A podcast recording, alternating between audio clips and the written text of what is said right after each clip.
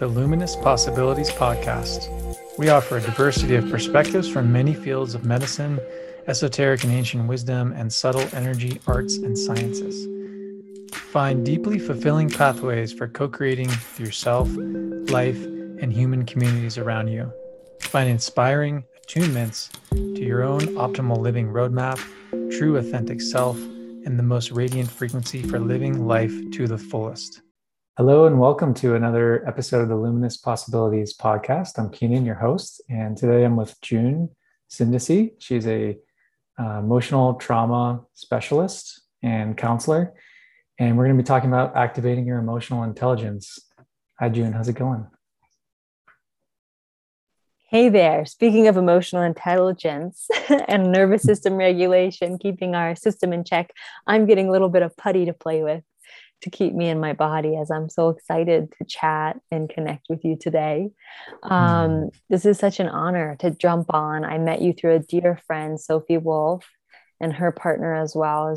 They're just miraculous, amazing people. So it's a lot of fun to be here and to share a little bit about my journey, my perspective, just one view on emotional intelligence and um, nervous system regulation is also another thing I love to chat on. So I'm really excited. Um, with the trauma work I do, I'm fortunate to work with veterans who have PTSD, sexual abuse survivors, as well as religious trauma survivors. And as a nutritionist, I work with people on emotional eating, uh, behavior, and um, other issues they have in their body brain fog, digestion issues, hormone balance. And so I don't ever think that nutrition and emotion are separate. And I take a very um, nervous system stress management oriented approach to both of those practices the nutrition and the trauma counseling. Beautiful. Yeah you've, you've got quite the, the credentials list and the, the um, experience. And i've been working personally with my nervous system now more consciously and intentionally for the last uh, about um, about a year um, and really kind of diving into it. And, and typically what i hear from most people who work in this line of, of work is that it's about a two year process to when you really start working on your nervous system and really seeing how important that system is on pretty much every area of your life whether it's nutrition or it's relationships and it's you know just being regulated in, in a in a um, in a moment or a situation with your partner or whether it's a friend or a colleague i mean that it, it makes a huge difference to find a center a centeredness and a sense of grounding in you know challenging moments of life. Um, would you would you say that's about correct? Two years is about what most people are looking for when they begin this journey? I mean sometimes it depends on a lot of variables of course but i'd love to hear your perspective on that. Yes i think timelines are really helpful and, and important. And I want to thank you again for holding this space for us to dive in. One of my mentors, Christina Pearson, who started um, TLC, now known as BFRBs, uh, .com. it was a nonprofit for people who excessively pulled their hair and picked their skin. And I was one of those hair pullers and still have it come up. Um, she talked about when we re she put together the first scientific advisory board for that specific disorder and she knows a lot about the nervous system and brain she talks about when we reset it usually does take about two years to start to feel like we're in a new winter coat or a new spring coat you know we kind of shake off the old way of being and we unwind um, two years is a great way to gauge.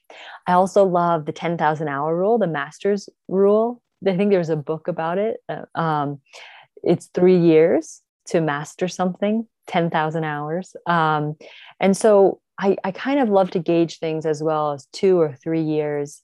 Seven years, we know our cells reset. Sometimes we see relationships start or end at, at seven years um, or a new project emerge. And then in numerology, nine years is completion.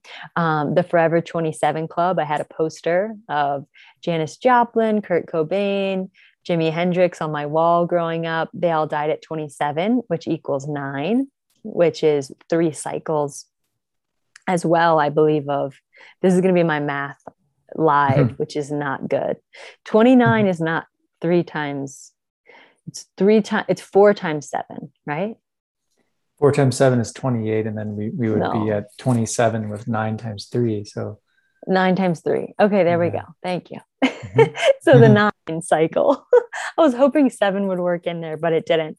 So there's a mm-hmm. lot of different ways to look at the numbers and um, what's been studied. You know, with a lot of this um, self development, um, self optimization work, we have empirical evidence and we have anecdotal evidence. And we're seeing that a lot during the pandemic, people arguing about that data, um, empirical numbers as, and then like anecdotal information. And a year and a half, two years isn't really enough to have a lot of empirical data. But what we know with a lot of stress management, with a lot of self development, um, self optimization work, is that people have extreme diagnosis like Parkinson's or Lyme disease and autoimmune disease, or they're you know stage four cancer, and they're willing to try anything. They're try they're willing to try new things to regulate. A lot of them have come from the east, and now we have the science to prove it. We've only had brain kind of science literature in terms of using a microscope or the technology that we have for about 30 35 years. So that's really changed the way that we approach trauma because we can't study the brain actively living and take it out of the body like we can other organs. Um, so when it comes to numbers, it, it can be very helpful for certain individuals to help them gauge. We live in a, a, society in a world, this modern technological world where everything's so fast. A light switch, um, you know, looking up information that used to take people 50 years to try and figure out and find connecting the dots we can find in three seconds on Google. So I feel for the younger generations as well as my younger self when it came to my expectations of how to rewire my brain, how to rewire my nervous system. In terms of numbers on the brain or habits, we used to think it was 21 days for a new habit. Now we know it's 66 days, which connects a little bit more to the addiction models of 90 day recovery programs, you know, more close to the three month range. But numbers can be very helpful for certain individuals to help them pace themselves, which is important with building new habits. Yeah, totally. It fits in pretty well with the way we typically do things coming out of this sort of mind body dichotomy and, and where we kind of come from that Cartesian dichotomy and reductionist science where we tend to, you know, reduce things, reduce things, reduce things into something smaller and separate. But um, yeah, we're we're entering into I think a more accepted mainstream model and view, viewpoint paradigm of holistic health um, and seeing these interconnected webs and yeah i like i like how you're pointing to the, the qualitative aspects and um, yeah is there um, in, in your own journey i'm curious about how you um, got into this line of work you know like was there of course there's probably a moment where you had something with your nervous system or maybe a realization or an insight around hey something's a little off here like you know was there something you ran into an event? Uh, what got you down the path yeah, I'd be honored to share a little bit of my life history that led me down these paths. I'd like to share when we were speaking about, um, you said something before that question on the nervous system, on um, the different ways of gauging stress management. Mm-hmm. That what we've seen too during the time of the pandemic, where there's been some arguments, is the lack of respect for BIPOC medicine. You know, I think I say it right. Um, black, um, I always mess it up. BIPOC. So you know how it's black, indigenous, and people of color. And so what is really interesting to look at through medical literature is it's through one vein of what is acceptable in terms of medicine or healing versus Asian, Black, Indigenous, other forms of medicine, healing, nervous system regulation. You know, if it's not in a white coat and connected to a scientific literature art you know article then somehow it's not um, empirical data and um, i'm very much a fan of oral history because we know during certain times in history i think it was called the orange coats in ireland ireland i had mm-hmm. a mentor telling me about this this morning where on you know sent from the queen they were kind of like a Nazi regime, some people would say in Ireland, where they were burning books, burning people, you know, really putting the iron and the hammer down on what was allowed. And oral history is what kept their culture, their mysticism, their healing modalities alive. And that's what I studied in um,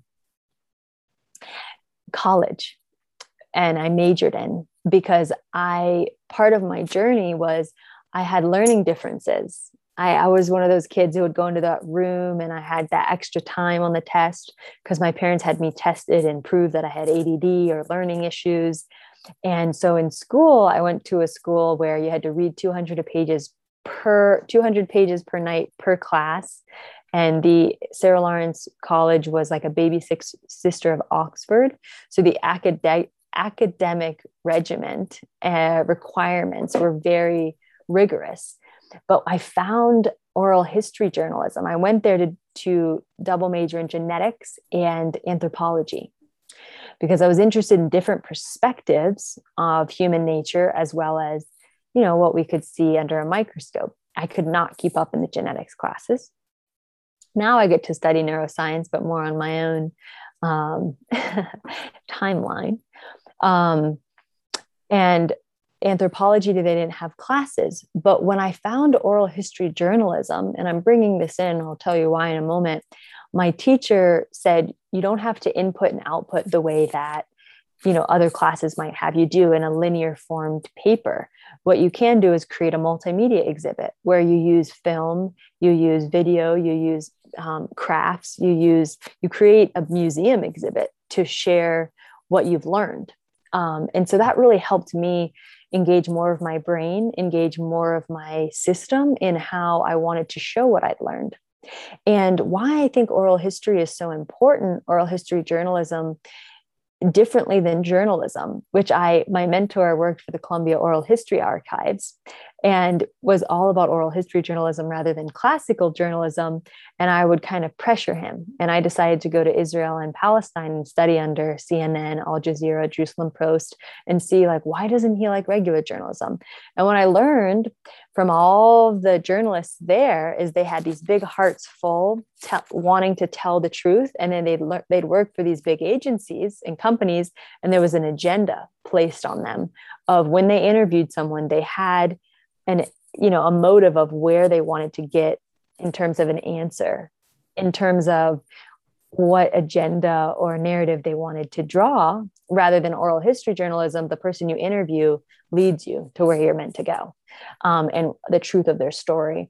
So i bring this up because of what i do with female biology and um, what i teach a, a lot around female biology and the differences in our, our neurological differences, our metabolic differences, our sleep differences as women, that now only for 25 years we've had a lot of more empirical data on because women um, were seen to be the same as men and women were in the homes. We weren't in the white coats you know leading the experiments um, and we were being we were being shown female biology through a male lens which was an issue. But what we know in the oral history storytelling passed down is that we've had these awarenesses of the different ways that women function in terms of how they work, in terms of how they digest, in terms of how their brains operate, um, passed down from the red tent, the moon lodge, the blood huts. We know this, um, but it was passed down orally. And so oral history is something very important to me. When I was young, around three or four, I had um, tigers scratching at my belly, is what I told my mom.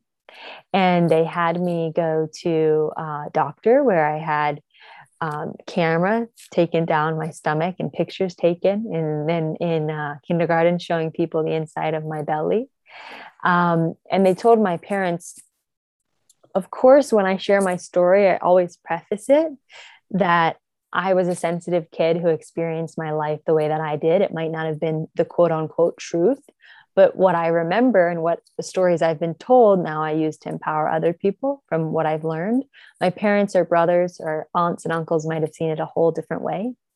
But I heard the story that the doctor said to my parents, she has extreme anxiety. There's nothing wrong with her stomach um, you guys need to go to therapy. It could be something in the environment. And they're like, no, you need to fix her. There's nothing wrong with the environment. Um, and now we know with epigenetics, you know, certain environments um, can trigger certain genetic expression, turn on and off genes. So they gave me placebo pills, and I felt like a very good girl at five and six taking my pills. I still love taking my pills to this day, if they're supplements or something I'm taking. And I thought that I was getting better. But what I was realizing was that um, it wasn't really something that my mom and I chat a lot about now, um, as encouraged to share my emotion. And my mother would make a face at me, kind of hard face, is what I've been able to regain a memory of. And I asked her, when you'd make this face at me, like stone cold face, when I had emotion, were you angry at me? And she said, No, I was angry that I didn't know how to comfort you. And so we've had a lot of cool resolution around the fact that she's like, I sometimes didn't know how to comfort my own emotional distress. And now I'm supposed to know how to do it for my little baby doll. You know, this is really hard. So from that, from that time forward, the kind of way that I explain it is I, I wasn't emoting externally as much. My older brother, he was able to express more externally. And sometimes we see it in families where one expresses very externally and one expresses very internally. And I explain it that, you know, I'd be on the playground and I have my gut instinct. We have 500 billion, um, you know, neurons and sensors in our gut, and we have only 100 billion in our brain. We have more, you know, gut feeling, interoceptive we have interoceptors and exteroceptives we have more interoceptors than exteroceptors we have more interoceptors than exteroceptors and i would be on the playground and then I'd I'd want to learn how to fit in. So I'd have a gut instinct that something that the cool kids are telling me to do goes against what the principal or the teacher would want me to do, but I wanted to fit in. So I started to learn to ignore my gut instinct. And then I kind of share that it goes up. So my gut instinct, then if I'm ignoring that, what's left is my heart. And I start to have my parents not interact with me in the right moment or time that I might need their unconditional love, which is so unrealistic, or I might get my heart broken and I start to distrust my heart. So if we're looking at the brain, it's like the autonomic, more reptilian system, the the brain stem, the limbic system, and then the prefrontal cortex. So I stopped listening to my gut, I stopped listening to my heart, and all I'm left with is my um, newest brain, my my rationalizing brain, and I'm trying to figure everything out all the time. And then I started. So I started with the tummy issues. Then I started to have ADD, where I couldn't focus easily and I couldn't sit still. And then I started to pull my eyelashes out because I my brother had cancer, my dad dad had cancer, my parents were helping the others that were in dire need and I didn't know how to regulate and share my emotion at that age. I didn't know how to circulate very well. And so, what I thought would be easier is something that caused more physical sensation, which was pulling out an eyelash, than to feel the amount of sensation that um, was coming through my body emotionally. Mm-hmm. And so, I was really lucky, and it was the greatest thing that's ever happened to me um, to start pulling my hair. It was very frightening, though, for the people around me to see um, me pull my eyelashes out and then my hair out and have bald spots on my head. Because, you know, in any other species in the animal kingdom, sign of distress, sign that something is out of balance. And when you do something long enough, you start to do it and you don't have as much awareness. And so that brought me to the study of awareness training, where Viktor Frankl from Man's Search for Meaning, he developed logos therapy in Europe. He was in Auschwitz. Um, he wrote a book called Man's Search for Meaning. He'll talk about like stimulus and response. And the gap in between is choice and being able to grow that gap. In college, I developed a disordered eating behavior, binging, purging, more binging for me so somehow I'd make it from this side of the house to my kitchen, open the ice box and be at the bottom of the ice cream container and not know how I got there. Same with I pick my hand from here to here and I'm pulling hair. that's really fast um, awareness. Only one second versus 15 steps is a little bigger amount of awareness that I'd have to learn to increase.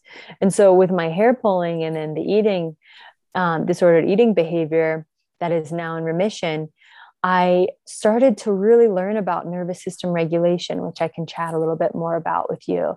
And I started to really learn about um, reframing my sensitivity, not as a crippling force, but as an empowering um, superpower, Dr. Christy, mentor and colleague, would say. And I, um, I started to see, you know, how do we train this awareness? What brain science do we have? What martial arts masters can I study under? Um, and and how will that change how I interact every day with the way that I respond to a partner, the way I respond to a client, the way I respond to myself, most importantly, or a child? Um, so that's a little bit of my background. And I was very interested in the different flavors of God, basically out of the womb, like five years old, pulling on my dad's shirt sleeve, wanting to hear how other people experience God. And so I had the great fortune through the oral history and other um, opportunities from an early age to start studying and learning from different tribes around 30 countries I went to by the time I was 24. Um, listening and learning to how other people experience the world, trying to find the same mm, rhythm or pulse or um, you know ingredient involved with all beings um, and and find the oneness over separation so i was very interested in um, different traditions healing modalities and different traditions perceptions of god as well as um, you know their safe place or how they found peace and not judge that because I knew what it was like to be in my nervous system, which was so different than others in my own family in under one roof.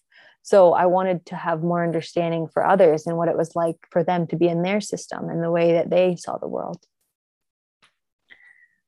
Wow, well, that's beautiful. Thank you, first off, for for sharing your story and being vulnerable and taking us through the moments where you know you're pulling your hair and you're just you know you're just in those kind of sensitive um, places. It's not always easy to share from that place. So confidently and just you know connecting with you i can feel like how how maybe how um, long you've you've come from your journey from having like the kind of gut stuff and maybe some anxiety and like really just holding yourself so confidently and um, yeah, I can I can just feel so much of um, the work you've done on yourself. So nice, nice work. And um, yeah, one of the things that stood out uh, to me was this idea of circulating. Like one thing you mentioned was circulating. Like I wasn't able to circulate, and I'm I'm curious if you want to touch on maybe like defining that. It sounds like that really is um, one way to to sort of tell if someone has activated their emotional intelligence if you are circulating with someone or you it, the exchange is the way i'm seeing it is um, sort of like a reciprocal mutual exchange. You know you're in some ways um, you know doing the energy work and body work i've done over years. You know circulation is so important and if there's anything stagnant or blocked or you know and something's not circulating and flowing and sort of like you know you can just imagine the circle as a symbol for health really and yeah, if there's any side of that circle broken and, and there's not things flowing, then um, I mean, really, emo- emotions are energy. You know, I think about them as energy and motion. It's just another way of of seeing it. So, how do you do? You is that terminology you use in your world? Circulating, yes. yeah. And I always like to preface that I'm a work in progress. Still have urges to pull my hair.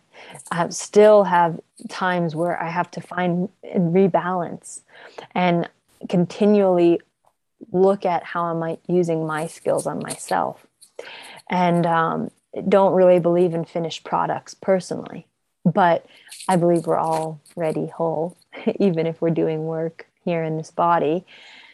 So, my mentor, Christina Pearson, uses a concept called venting, which I use that terminology as well. And I explain it a little bit um, when it comes to some of the nervous system education that I've been given around optimal states of arousal. hyper aroused, you know, optimal state of arousal, clear headed. Hyper aroused is like agitated, um, can't feel myself on the seat, buzzing, uh, anxious, and then, you know, optimal state of arousal is clear headed, you know, able to be in both the body and the mind, and then hypo aroused, which is, you know, kind of lethargic, depressed, don't see a use, very heavy. And um, a lot of us trauma survivors just go in and out of hyper aroused, hypo aroused, really revved up, really revved down. And what we want to look at is how to expand that optimal state of arousal, how to expand that awareness and that state of being able to have choice, that gap Viktor Frankl talks about. And so when I wake up in the morning, I have to really look at, you know, my cup might not be empty in the morning. My cup might be this full in the morning, possibly a big emotional upset um, the night before, or a poor night of sleep, or poor choice of food. There could be many hidden irritants. Dr. Christie introduced me to that word um, that build up in the system. And so we want to look at what hidden irritants are affecting us. You know, is it, um, there's a SCAMP model designed by um, Charlie Mansueto. It's like a kind of um, COMB, B, like a DBT, CBT um, for excessive body focused repetitive behaviors and talks about sensory, cognitive, affective, motoric, place, environment oriented stimulants. So, you know, am I am I racing about someone's comment around the pandemic and the virus that's going on? Am am I physically in a lot of discomfort? Three years ago, I fell 25 feet and I broke my back and ankles and have worked on that recovery and sometimes have some back issues that could be tweaking me and that can be adding water to my cup that day i could have some emotional distress going on i could have some environmental stress going on if i'm staying in my childhood bedroom for two weeks. We know literature that says your blood pressure goes up, you know, 10% just walking into your childhood home. So, what I like to look at and encourage the people I have the honor of working with to look at is where am I with my hidden irritant level that day? And how can I vent that? As Christina would say, how can I release that? And what are my tools to do that so that when I vent it, at the end of the day, I'm not up to here, as people say. And my choice and awareness, my gap is so small that somehow I've made it to the ice box and I'm down the box of ice cream and I don't know how I got there. And so this is a constant effort for me, being someone who has one second to stop my hand from going up to my head and pulling out a hair if I get stuck on a question I'm trying to answer or something like that. So this is going to be never ending work for me. I feel like I came to this life with ninja training assignment for awareness. Um, but what I encourage people to do is figure out how to shift their sensory system. And the easiest way to do that is through the, the senses, through sight, through sound, through temperature is the biggest one for me you know, putting my feet in a hot foot bath will help me rev down if I'm revved up. Putting myself in a bath and working from there. Um, something cold will help me rev up, a cold shower or ice. I was in a restaurant the other day and I um, didn't want to start pulling at my hair to finish a project, even though I was so tired. And I was hoping people weren't looking. And I literally started pouring a whole glass of water on my head and my clothing to change my physical state. They call it, you know, radical changes in your physiology so that I can take all the emotion and the self judgment out of it. You know, the reasoning doesn't have to always be as important as the physical state of receptivity or clarity. And so I poured that water on my head and I sat for five minutes and I breathed and I listened to something that helped me just recharge but vent out and give me a little bit more space to work from.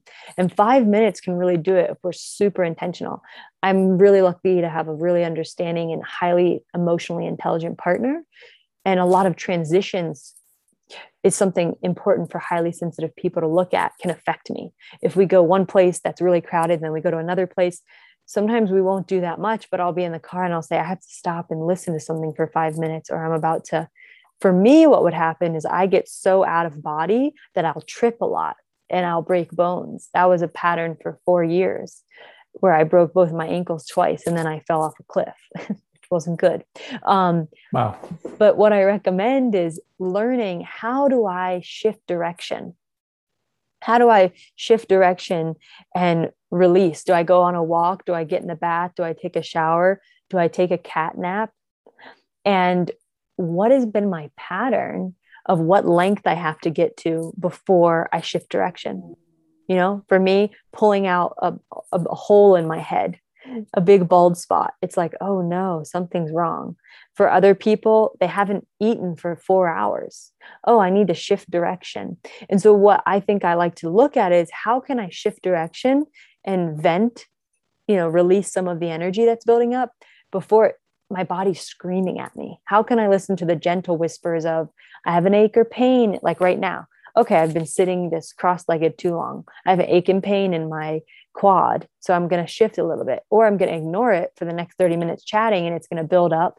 And I'm going to get a little grumpy and short with my partner or with myself. And then it's not really worth it. I'm curious what that brings up for you in terms of what it brought up for me when you spoke on circulation.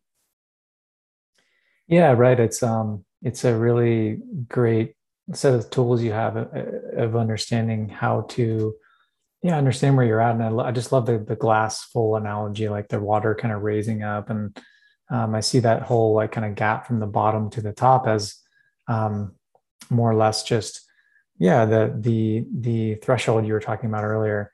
And you know as the water raises up in some ways like you have less you have less space in the bottle and there's less of a choice um, in the moment and you're, you're sort of filling up with stress.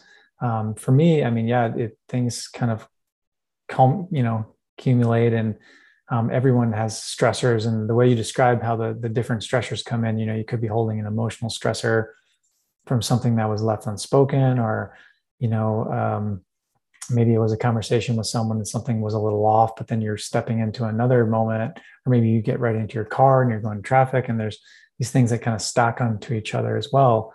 Um, so it's really just interesting to, yeah, to think about stress in a different way, and to realize that our our emotional intelligence is is linked to the way we're sort of shifting direction directions in our lives, and and we're able to find that moment of choice, or like just kind of the moment of being like, all right, actually, I don't need to keep going down this I don't need to to keep having the momentum I have in this direction. I can just change a little bit.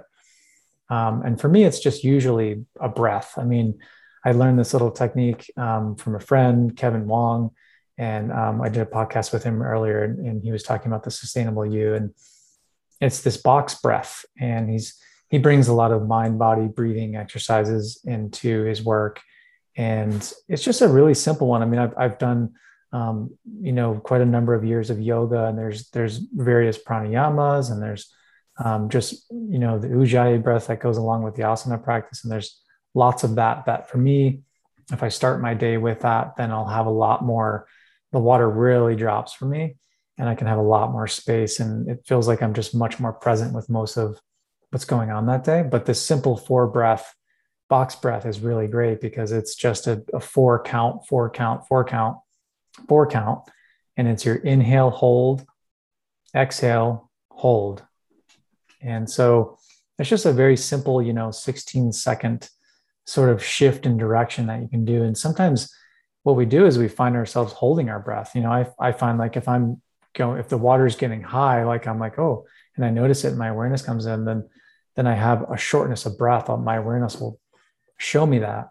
And then sometimes I'll just kind of emphasize whatever that stressor is. So if I'm holding my breath, I'll actually just really hold it and then just kind of hold it. And then you have, you kind of have no choice but to release and like really breathe more heavily.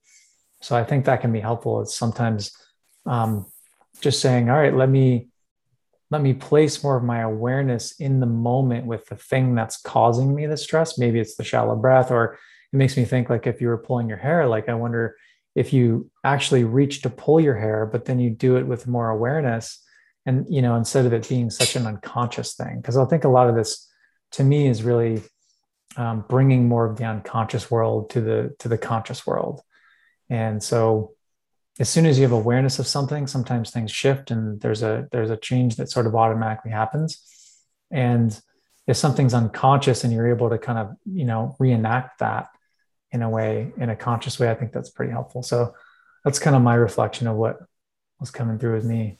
Yeah, growing the gap of awareness because I think stress is natural, you know, like and in what a lot of people, Dallas Hartwig is a great mentor of mine who you know designed Whole30 which took the country by storm. He talks a lot about seasonal you know solutions where we can use our brain we can use our body we can use our metabolism differently depending on the system this season we're in because we're activating a different system in terms of our biology responding to um, this age old um, seasonal nature of our planet that the light triggers our brain to start to operate differently. Um, the season, the, the weather, like we we're saying, the sensory response that the nervous system has, we're going to be triggered to act, interact, relate, eat differently in the cold than we are in the heat because our system is intelligent. Our nonverbal system is intelligent. And he chats about how there's a great book he just wrote, uh, Four Season Solution, with a lot of literature, um, science based research around, you know, stress is not a bad thing. And summer is when we have maximum expansion, maximum pushing, pressure, stress on ourselves. We expand, the daylight is longer, we do more, we exercise harder. But chronic stress can lead to chronic disease. So, chronic summer can lead to chronic disease. And a lot of us who are in this chronic stressed mode of technology, little sleep, exercising hard every day, you know, little to eat because we're on diet fads, whatever it is, is very confusing for our biology and it's not natural. um, and so, I'd say there's no shame in if certain days we have to take nine breaks and other days we have to take three breaks in order to gain that mental clarity and focus and expand the gap of awareness to make better choices. I think a lot of us, we have this shaming. I'm not into comparing pain. I'm not into, you know, it's not for me um, or shaming each other of what should be or what could be one day versus another. Each day has a different set of circumstances. And for ourselves as well to be gentler and to be more um, just perspective have perspective. And i'm really fortunate to have this incredible partner that i do life with because he'll say you know i have some hidden irritants today in my body. I have this pain in my back or something happened in the office. And then all of a sudden it takes this emotion. A lot of us, we grow up personalizing things because we rely on our caretakers' um, responses to get our needs met. But then in adulthood, we continue this interaction with the world of waiting for someone's response to see if I can feel safe or calm in my system instead of taking responsibility for my system. And so, what's really great is communicating with family members and others and I'll communicate now with my family members. I'm in a really tender, tired space today. I cannot talk about charged subjects, and I might not be able to talk as long as usual. Or living with someone and sharing with them, I have a lot of hidden irritants. Then the other person in the home or in the roommate situation doesn't take things as personally because um, they see, like, oh, there's a whole other world outside me. A lot of us are just living in our own me, me, me world. And so being able to communicate about hidden irritants and where we're at, I think, is a very emotional, intelligent way of communicating. And um, I'd love to speak a little bit more on emotional intelligence in a moment as well. Please do. Did you want to go into that now? Yeah, something was there and it left me a couple minutes ago, but it'll come back. Yeah, no problem. In terms of emotional intelligence, I think there's many ways that people could describe it. But I think as women, women weren't as in part charge of leadership decisions as men in the old times, which weren't that long ago. Um, and women, they had to, and a lot of women, I think, would agree, respond off nonverbal cues to know what was happening if they weren't informed of decisions being made. So, a lot of us, I think, feel overwhelmed with our sensory systems. And when I do lectures and presentations um, I'll always have an essential oil present. And my um, assistant in the Alchemist of Syndesi Wellness, little um, wellness center that I run, she's a essential oil guru. And so we'll say, let's do an essential oil that is based on um, the second chakra and awakening the abdomen and healing belly pain and all these things. So we'll have 30 people in the room and they'll all smell the scent. And I won't tell them what the scent is supposed to be for, quote unquote. And I'll ask three people, what was your experience of that scent? And someone will say I, I, felt like this brain fog lighten and this clarity come in my head oh i felt this pain in my shoulder release oh i felt this um, bubbling or this heat in my belly when i smelled the scent and what i always love to bring up is that you know Paul Chek for an example he's a great um, wellness educator in the industry we'll say we're as different as on the outside as we are on the inside. We all have different intestine lengths. We all have different gene expressions. We all have different responses to different chemicals. And that's an example of we have a lot of exteroceptors and we have interoceptors, but we have more interoceptors than we have exteroceptors, which is our internal sensory system. But we're not taught to train those to be able to differentiate and be aware of what's being signaled. And then we can't become our own best doctor because all of those women or men in the presentation had a different reaction to that scent. Thank God nobody's had an anaphylactic shock or anything, you know, but some things are toxic to people. My cousin's allergic to penicillin. I'm not, you know, and so starting to become aware of how certain things affect us and our interoceptive nature is so important in order to take care of ourselves and activate our superpower from that emotional intelligence. I um, love this book called Atomic Habits, based off a lot of habit research that a man named James Clear did. And he spoke a lot about structure when we create habits. You know, put the gym shoes by the door so you remember to run. Don't keep the apples in the crisper, put them on the table so that your subliminal message to eat them and they don't rot. Get more veggies and fruit and and I always kind of identified as an artist. I never do anything the same way. I never do anything the same way twice.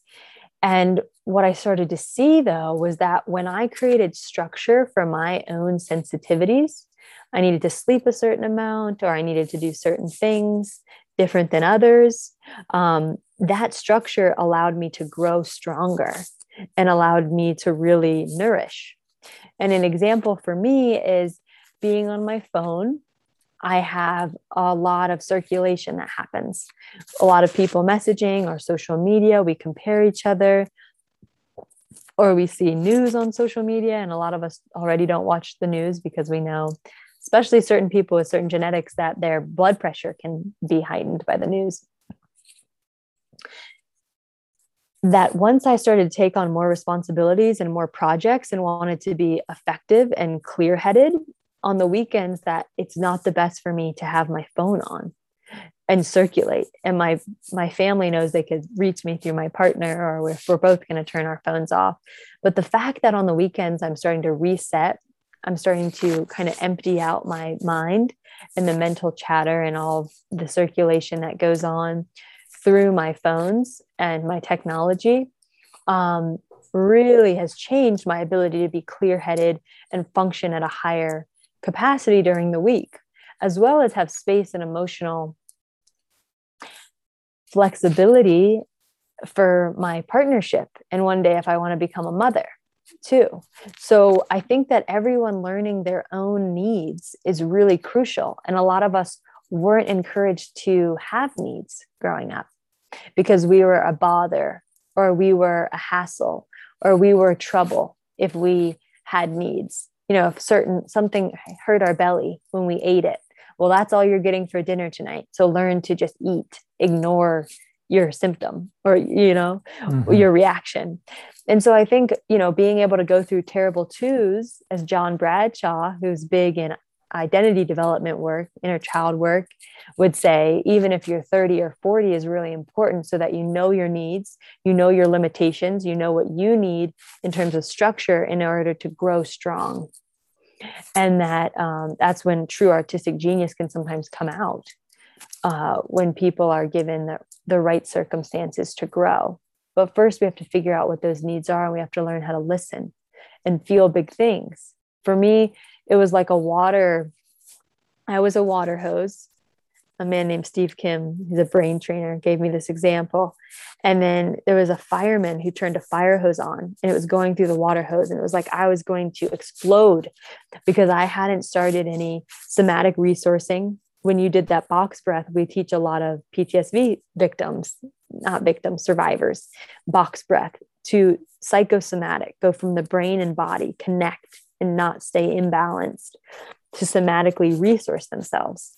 Um, I wasn't taught any of these exercises or skills of how to expand my capacity to feel. And I have to continue to do it as I continue to have different stressors um, and expand my responsibilities there as well. Right. Yeah. There's there's so many ways to expand um, how we understand our our stressors and just knowing that there's hidden ones just that alone i mean gives us a kind of opportunity to say get curious and sort of just wonder like hmm like what are the subtle ways in which these things get triggered and held and in the body? Um, so somebody comes over to you and just says like hey I'm, I'm looking to really you know i feel out of touch with my emotions. I'm not you know i'm not feeling like i'm in flow in my life. And um, I get circulating in these patterns where uh, they're not helpful. I'm in these loops, and there's things that happen that keep me stuck, or whatever it is. Is there something? Is that there? I mean, I think you've spoken to so much of the complexity of how these things fit in, and how there's not necessarily like, you know, one glove that fits everybody's hand. But um, is there is there a certain protocol, or like, so what would you basically say to someone that says, "Hey, I want to, I'd like to activate my emotional intelligence. You know, what do you recommend?" to activate the emotional intelligence, in my opinion, is to get to know your sensory system and how to regulate it, which also has to do with regulate your nervous system. So become curious, like you said, ar- around what are hidden things that are building up in me that are making me less emotionally intelligent. Because I think, you know, if we want to interact from an emotionally intelligent place, we want to be in the most receptive, clear headed space. So, in terms of, you know, being act- able to activate our prefrontal cortex, for example, if we're in our animal brain and our and our physiology is scared, if we're feeling tense, if we're feeling overwhelmed, if we're feeling like we're not sleeping, we have no appetite, these are things that our primal center is not feeling very safe to nourish. So, you know, getting in the bath and kind of decompressing, if you're feeling like you always have things building, you'll be in a calmer, more receptive, and clear headed state. And when I say the sensory system, becoming a master and investigating your sensory system, being allowed to have things you like and don't like, and figuring out what those are. Because not everyone's safe place is going to be the same not everyone's calm place. And for example, sound is a great way to set the system. Sound that gets me in a very calm, vibratory place might not be the same sound that my brother would use to get in a calm and vibratory place. You know, the, they call it the flow state.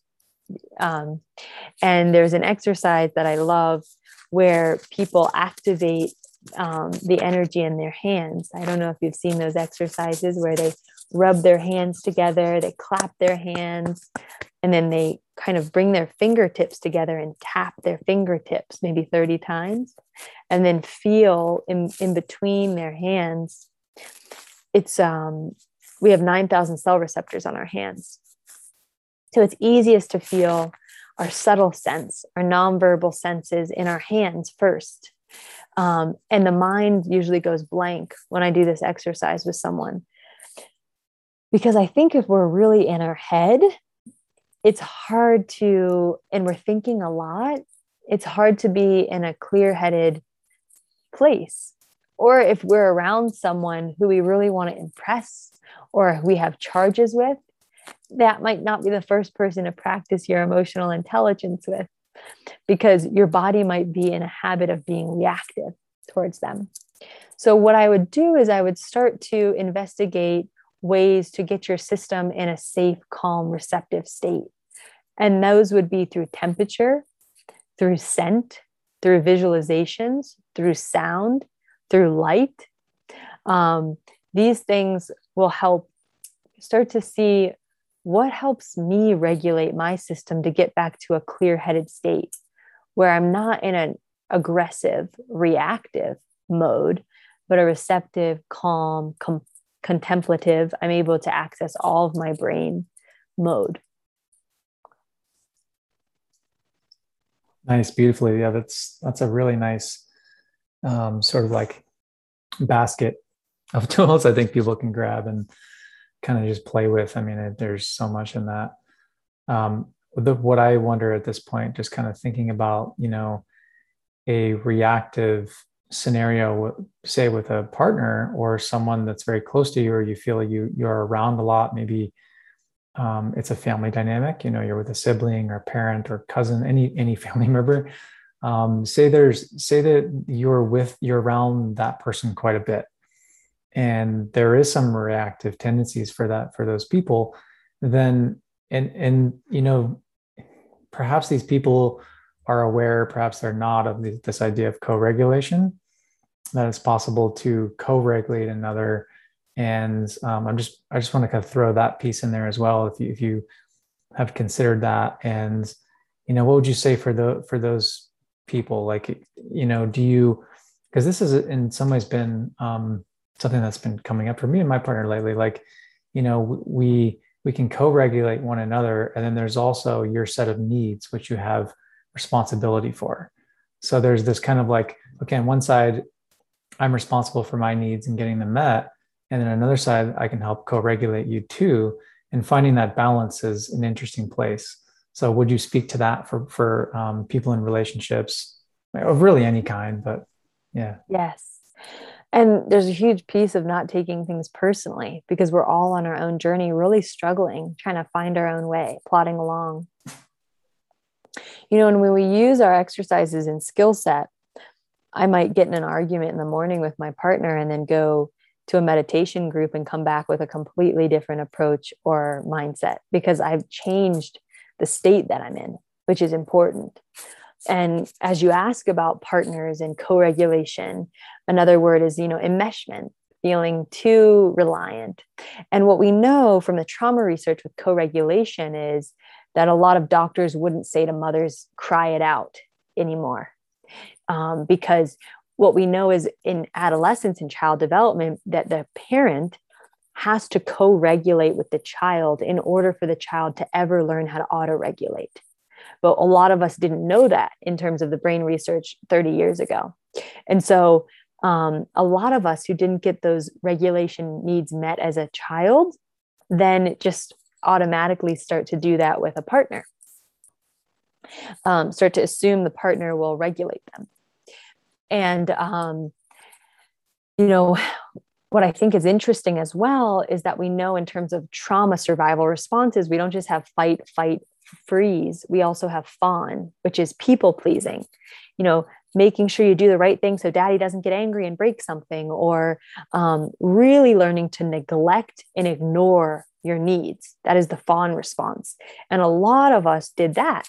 So it's a really fun new coined term that's being used.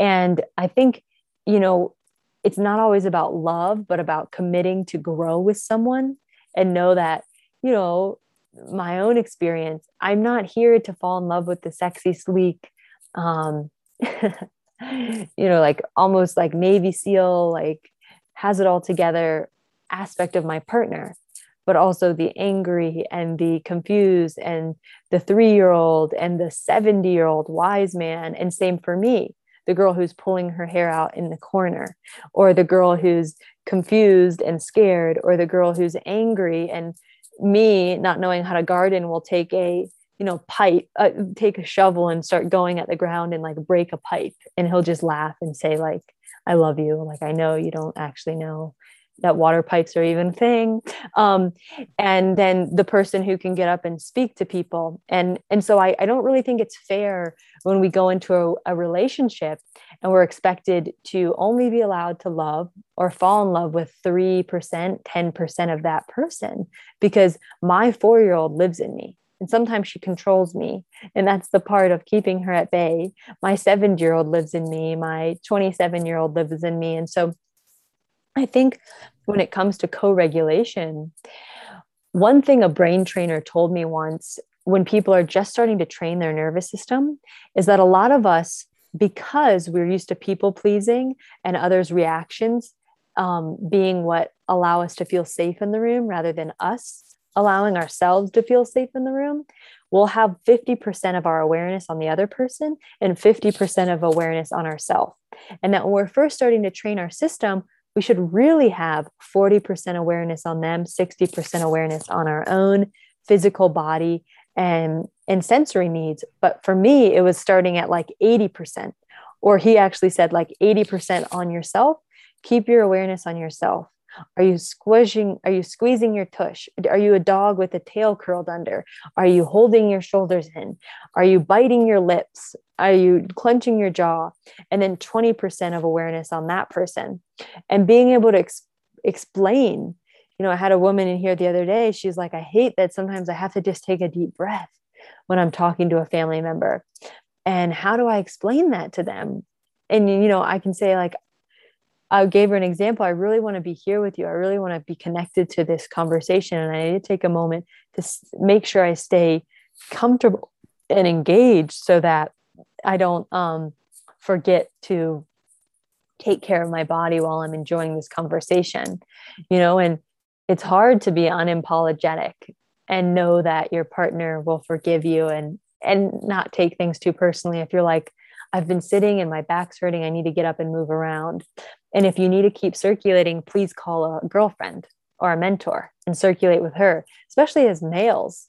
You know, women, we circulate. In the 1950s or something around that time, they said the huge de- depression swept the United States because the um, washer machine was invented and women used to sit together and wash the clothes and we circulate like the moon we reflect back at each other you know the old school saying is the men would go and accomplish something on a hunt they'd get something done and then they would work through their issues through taking action and solving a problem.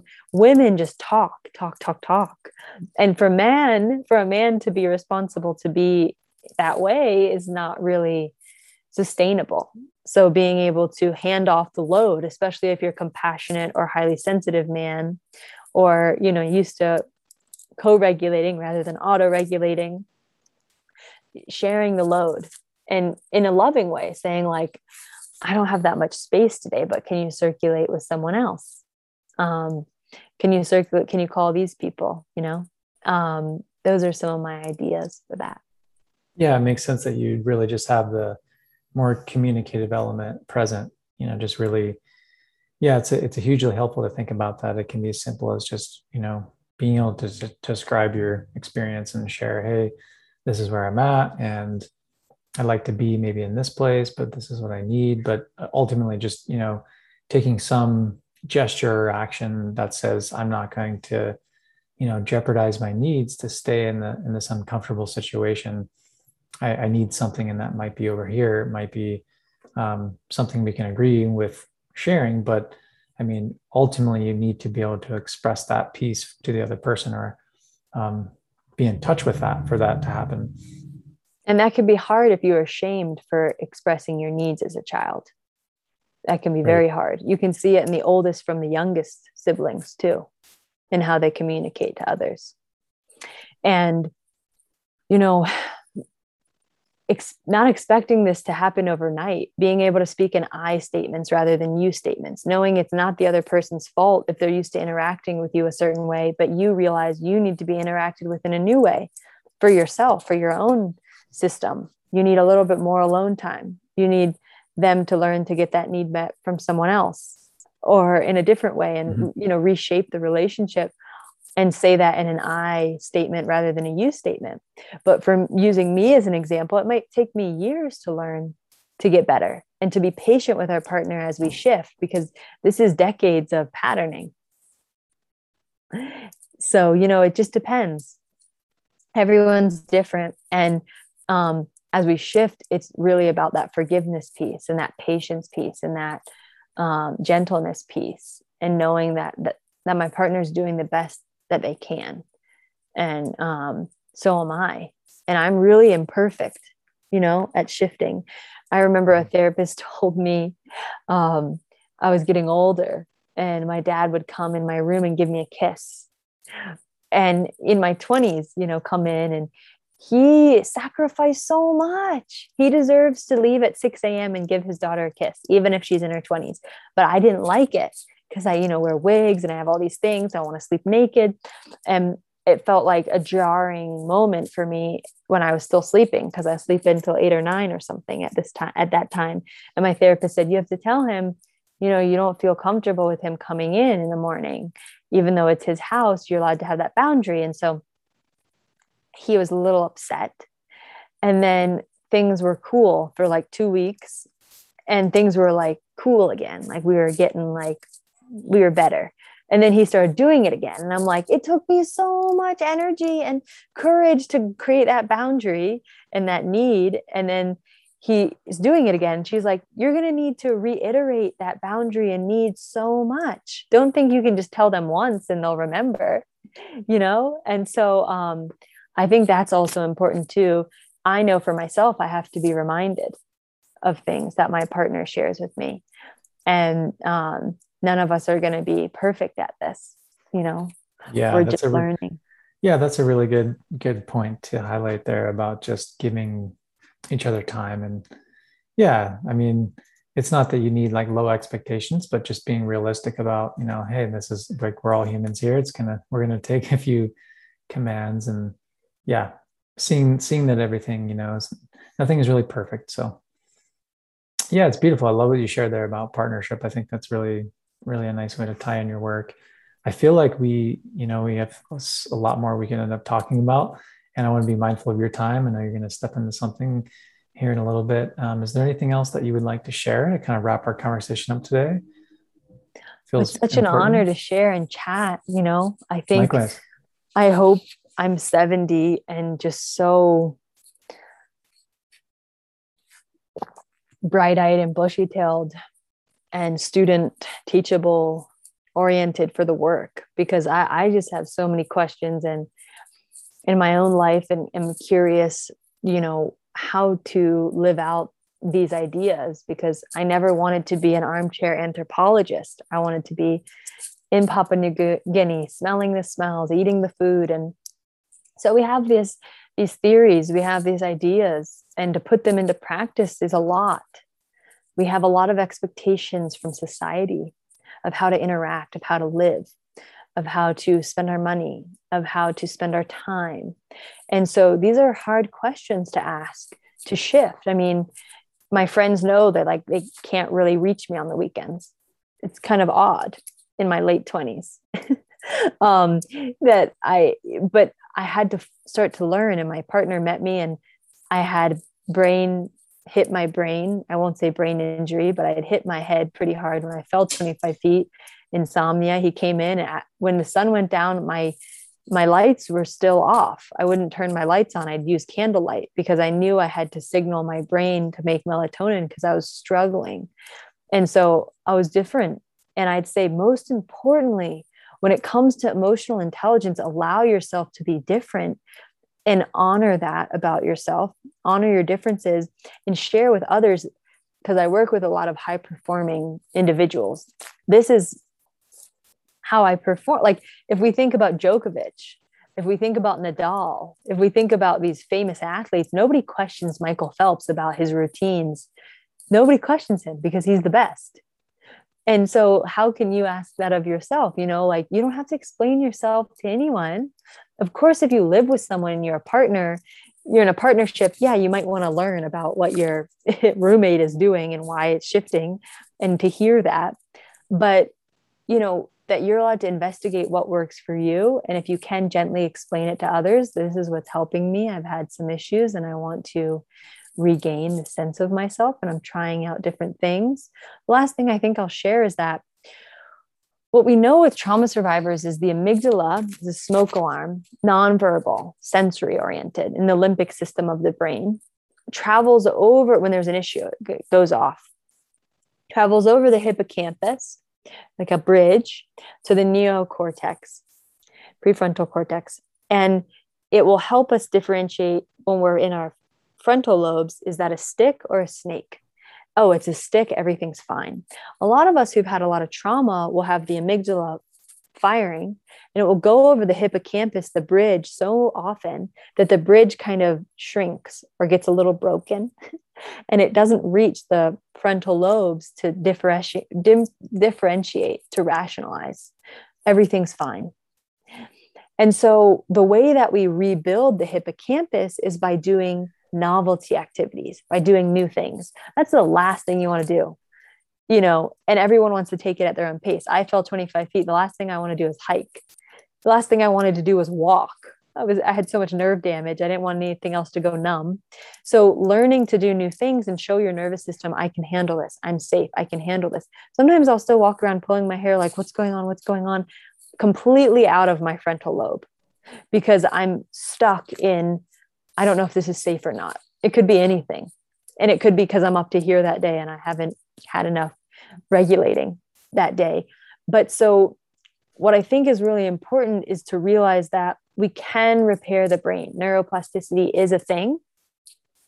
And that we have to get the physical system, the, the limbic system where the amygdala lives, in a calm, safe state through temperature, through sound, through breathing, different somatic resourcing, in order for the neocortex to come back online and for us to rationalize, for us to have reasoning, and to not be hard on ourselves when we get stuck in a loop because it's normal and the system's trying to protect itself. Um, and what's most important is changes, radical changes in our physiology in order to have mental clarity. Um, I wanted to share that little bit as we ended. Nice. Thank you so much for sharing everything you have today. It's been very nice having you on today and just getting to know you a little bit more and hearing so much of your wisdom. You've got so much to impart and yeah, you're you're not just kind of exploring the theory and the science and um, but you're going to the experiential learning and, and working on yourself and then also you know getting into the the experience um, of so many other cultures and, and different nervous systems. It's a really unique perspective to have to be able to bring in so many different views of, oh, this is how these people do this here, or you know how they're handling their own emotional states. And yeah, just you've got so much to offer. So thank you for um, speaking to it today, and uh, look forward to having you on again, potentially down the road, and and taking this a little further. Um, such an honor to meet with you. Thank you, Keenan. And thank you to your partner. Thank you to your family. Thank you to your ancestors, all those who have made you you and your incredible genetics and the hard work you have shared to put on this work, um, this podcast, and others' work and um, create more connections in this world. I honor and appreciate you. Likewise. Yes, I'll be stepping into more of my uniqueness around my nervous system and emotional habits because of you. So thanks. Oh, yes. And you guys can find me at syndesiwellness.com, S Y N D E S I, or June Syndesi on Facebook, Instagram, YouTube. Um, and um, I have programs and one on one sessions for nervous system regulation, stress management, and emotional eating and nutrition. So just let me know if I can be a resource or of service in any way. Thank you.